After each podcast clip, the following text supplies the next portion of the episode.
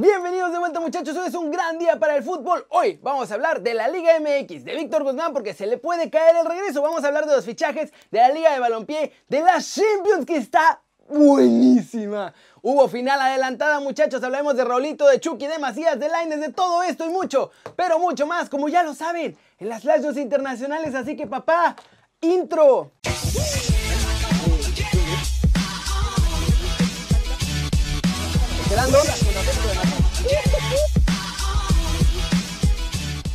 Empecemos el video de hoy hablando del Guardianes 2020 porque ayer hubo dos partidos otra vez y hay nuevo superlíder. Y bueno, a ver cuánto tiempo dura ahora este superlíder. En el primer partido de la noche, ¿quién sabe qué pasó? No hay resumen, no hay nada. Como que se fue la luz cuando se estaba jugando ese partido, bien raro. Ok, ok, los muertos de mi Atlas volvieron a perder. Ya, ¿felices? El Toluca literalmente nos mandó al infierno en un partido de penalitos. Los Diablos ganaron 2-1 con anotaciones de Alexis Canelo y de su refuerzo viejito, pero estrella, Rubén Zambuesa. Atlas descontó con Malcorra, pero con este resultado Toluca mejora poco a poco y ya es 7 de la tabla general, mientras que mi Atlas no puede bajar más porque somos los últimos pues casi desde que empezó el torneo. Y parece que ahí nos vamos a quedar. Ya en el segundo partido de la noche, entre quejas en redes pidiendo la salida del Piojo Herrera, el América le puso un baile al Santos y los de Juapita la Bella ganaron 3-1 con anotaciones de Roger Martínez, Leo Suárez y Federico Viñas. Por cierto, el gol de Suárez fue el 5000 en toda la historia de las Águilas. Con este resultado, América es nuevo superlíder general con 10 unidades, dos más que Tigres que se queda en segundo. Mientras tanto, Santos está en el lugar número 14. ¿Cómo la ven muchachos? Las Águilas son superlíderes y aún así después del partido un montón de banda siguió pidiendo que saliera el Piojo Herrera. Yo no entiendo muy bien qué más quieren, ya no se puede llegar más arriba. Siguiente noticia. Vamos a hablar de Víctor Guzmán porque ya lo dejaron jugar de nuevo en México, pero eso no significa que la autoridad mundial ya lo perdonó. ¿O no? Todavía no. Y es que la WADA, que es esencialmente como la FIFA del doping, o sea, la gran agencia mundial que manda en todo este tipo de casos, no fue la que le dio el perdón a Víctor Guzmán para que pudiera volver a jugar. La comisión que permitió al Pocho volver fue la Agencia Mexicana Antidopaje, pero la WADA todavía se puede poner intensa y cancelar este perdón.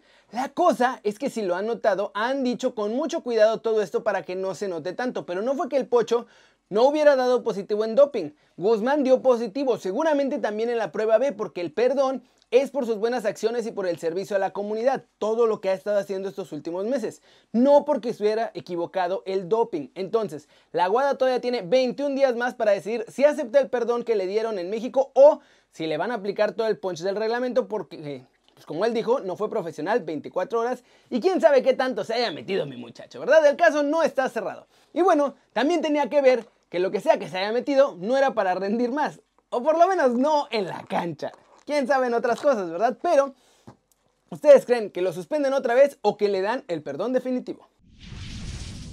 Pasemos con noticias del humito en México. Hoy es día de hartos fichajes, pero de la Liga de Balompié que ya se están armando hasta los dientes para arrancar en octubre y tienen un montón de ex de la Liga MX. Atlético de Jalisco tendrá a Johnny Magallón, ya sabemos, ese que fue figura en Chivas y León, además de que también llegó a la selección mexicana. Los Cabos FC va a tener a Ismael Valadez ya como refuerzo oficial y también anunciaron la llegada del campeón del mundo sub-17, Omar Esparza. Los Chapulineros de Oaxaca han hecho oficiales los fichajes de Noé Maya y de Richard Ruiz. Este último jugó en Veracruz, Cruz Azul y Toluca. Jaguares también tendrá su campeón del mundo sub-17 y es que Cristian Sánchez fue anunciado como fichaje oficial junto con el Recodo Valdés y Saúl Villalobos. Estos últimos dos son ex rojinegros. Pero el que se podría considerar como el club que está juntando las estrellas en la liga de balompié es el del Veracruz Tiburón, los nuevos tiburones, porque ya hicieron oficiales las llegadas de el Hobbit Bermúdez, que jugaba en el Atlante, también de Néstor Calderón, que estuvo en Toluca, en Chivas y hasta en los Pumas. Y Hoy también hicieron oficial la llegada del Gulit Peña, que anduvo echando chelas en León, en Chivas, en el Rangers y ahora las va a echar en el Puerto. En la Liga MX, muchachos, América aceptó que tenían interés por nuestro trabajo, pero también que no hay lana para poder pagar su fichaje y ya no van a intentarlo por lo menos hasta el próximo verano. En Chivas también le dieron su primer no a Víctor Manuel Bucetich porque Ricardo Peláez ya habló con el Rey Midas y le dijo que no van a fichar a Pereira, está muy viejo, que mejor se enfoque en pulir a Altiva Sepúlveda porque ahí está el futuro de la saga rojiblanca. ¿Cómo la ven? Un montón de ex figuras de la Liga MX y ex campeones del mundo, bueno, campeones del mundo sub-17 ya llegaron a la Liga de Balompié y en la Liga MX pues no llegaron los que esperaban América y Chivas. Muchachos, antes de irnos con los mexicanos en el extranjero, no se olviden de que pueden comprar su gorra de Kerry News. Aquí abajo está el link. Sigue habiendo algunas cuantas, está muy chingona, les va a gustar mucho. Harta calidad y para que sean parte de la familia de Kerry News. Y vámonos, vámonos ahora sí con el resumen de los mexicanos en el extranjero o rumbo al extranjero, porque ya saben que aquí se combina. Hay noticias de muchos de nuestros chavos, excepto uno, que anda bien callado. En España, Laines y Guardado trabajaron con Pellegrini y el Principito explicó cómo está la situación de Diego ahora que llegó el ingeniero. Esto fue lo que dijo. Desde que llegó al Betis le dije lo mismo, a quien trabaja y no baja los brazos le llega su oportunidad. Ojalá que ahora sí pueda demostrar que está capacitado para estar en el Betis. Y pues medio dio a entender que parece que por fin le va a llegar su buena oportunidad con el ingeniero. A ver si ahora sí le cumplen. En Italia son divas totales muchachos. Si creen que en México la prensa está loca, en Italia está peor. Cambian de opinión cada tercer día. Primero amaban al Chucky cuando llegó, luego lo odiaban, luego lo amaron de nuevo. Y ahora que los eliminaron de las Champions, lo vuelven a odiar. Ahora dicen que nuestro muñe diabólico es un jugador que nunca come hierba cuando sale a la cancha, que le falta determinación y que no tiene físico, que es muy ligerito, que con un hombro lo mandan al suelo y que así no le sirve al Napoli. Pero bueno, ¿saben qué opinión no ha cambiado en la prensa italiana? En lo de Raulito y la Juventus, cada día está más fuerte la cosa. Ahora el Corriere de los Sport lo pone en primera plana de su diario como el fichaje que quiere Pirlo para su tridente Dybala, Raúl y Cristiano. Quieren que sea la temible CDR e insisten en que la Juve no va a bajar los brazos hasta que la tenga.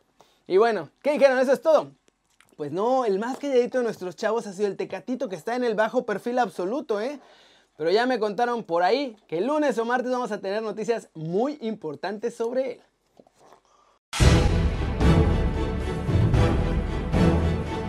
Y muchachos, tremenda masacre que hubo hoy en la Champions League. No sé si podamos pasar este tipo de videos en YouTube, porque la verdad es que fue una violada absoluta la que le puso el Bayern Múnich al Barcelona. Nada más le metieron 8 goles. 8-2 quedó el marcador final. El Barcelona no pudo meter las manos nada, nada. Solo marcó un gol en realidad porque 8 goles metió el Bayern. Pero además uno de los goles del Barcelona también fue autogol del Bayern. Así que 7, 8, 9 goles del Bayern en este partido. Solo uno del Barça que terminó 8-2. Se acaba seguramente la era de Quique Setién. Se va a acabar la era de Bartomeu y se va a acabar la era de muchos jugadores. Porque esta humillación no la habían recibido nunca, jamás. Y es de las peores, no solo del Barça, sino de toda la historia de las Champions. La Real Sociedad ha comenzado ya los trabajos de pretemporada y ellos esperaban tener a José Juan Macías, pero hasta ahora no han cerrado el fichaje.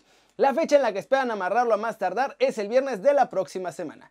El Comité de Control Ético, Disciplinario y demás de la UEFA castigó al PSG y además regañaron a su entrenador luego de que los jugadores se presentaran más tarde de lo previsto en el inicio del choque contra el Atalanta. Pep Guardiola compareció antes del partido de cuartos de final entre el Manchester City y el Lyon, en el que confía mostrar la mejor versión de sus muchachos, pues dijo lo siguiente: Quiero ver a mi equipo ser lo que estos jugadores son y hacer todo con el alma y la mente. Según The Sun, la Premier League está planeando reabrir los estadios a los fans, pero con una prohibición un poco extraña porque no van a poder gritar ni cantar durante los partidos. Alarmas en el PSG, muchachos. Después de la lesión que tuvo Keylor Navas ante el Atalanta, la presencia del costarricense en las semifinales de la Champions League, en las que se enfrentan al RB Leipzig, que sorprendió a todos, pues está en duda, ¿eh? todavía no saben si va a alcanzar a llegar. Y vamos a terminar el video de hoy con todo el humito europeo porque hay más fichajes oficiales en la Premier League, cambio de vecindario en Londres y el Benfica, muchachos, el Benfica se destapó. Real Madrid y Barcelona entran en la pelea el verano que entra por Jadon Sancho si es que el Manchester United no lo logra fichar este año. El secreto a voces se hace oficial, muchachos. Se acabó el contrato con el Chelsea de William y el Arsenal anunció este viernes el fichaje del extremo brasileño que firma para las próximas tres temporadas. Arsenal y Chelsea persiguen a Sergio Reguilón quieren fichar al español. Y bueno, pues es que ha sido bastante bien. El lateral zurdo está jugando todavía con el Sevilla la Europa League y ahí está cedido porque su carta pertenece al Real Madrid.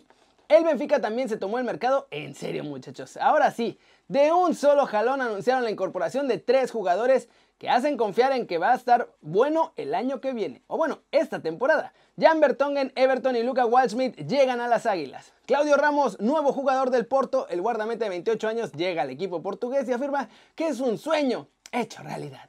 Will Norris también volverá a la Premier League. El Burnley ha anunciado su fichaje. Este jugador es de los Wolves, pero es un portero de 27 años que estaba en el Ipswich Town de la Championship la temporada pasada, así que ahora llega a la Premier League.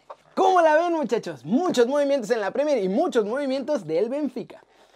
Pero bueno, eso es todo por hoy. Muchas gracias por ver este video. Denle like si les gustó o métanle un bombazo. Pa, pa, pa, pa, pa. A la manita para arriba si así lo desean. ¡Ay, güey! Suscríbanse al canal si no lo han hecho. ¿Qué están esperando, muchachos? Este va a ser su nuevo canal favorito en YouTube. Denle click a la campanita para que hagan marca personal a los videos que salen cada día. Yo soy Kerry. No se olviden de su gorrita Kerry News aquí abajo. Y ya saben que siempre me da mucho gusto ver sus caras sonrientes, sanas y bien informadas. Y, como en el video de ayer, vamos a usar esta bebé para esto. Aquí nos vemos mañana. ¡Chao!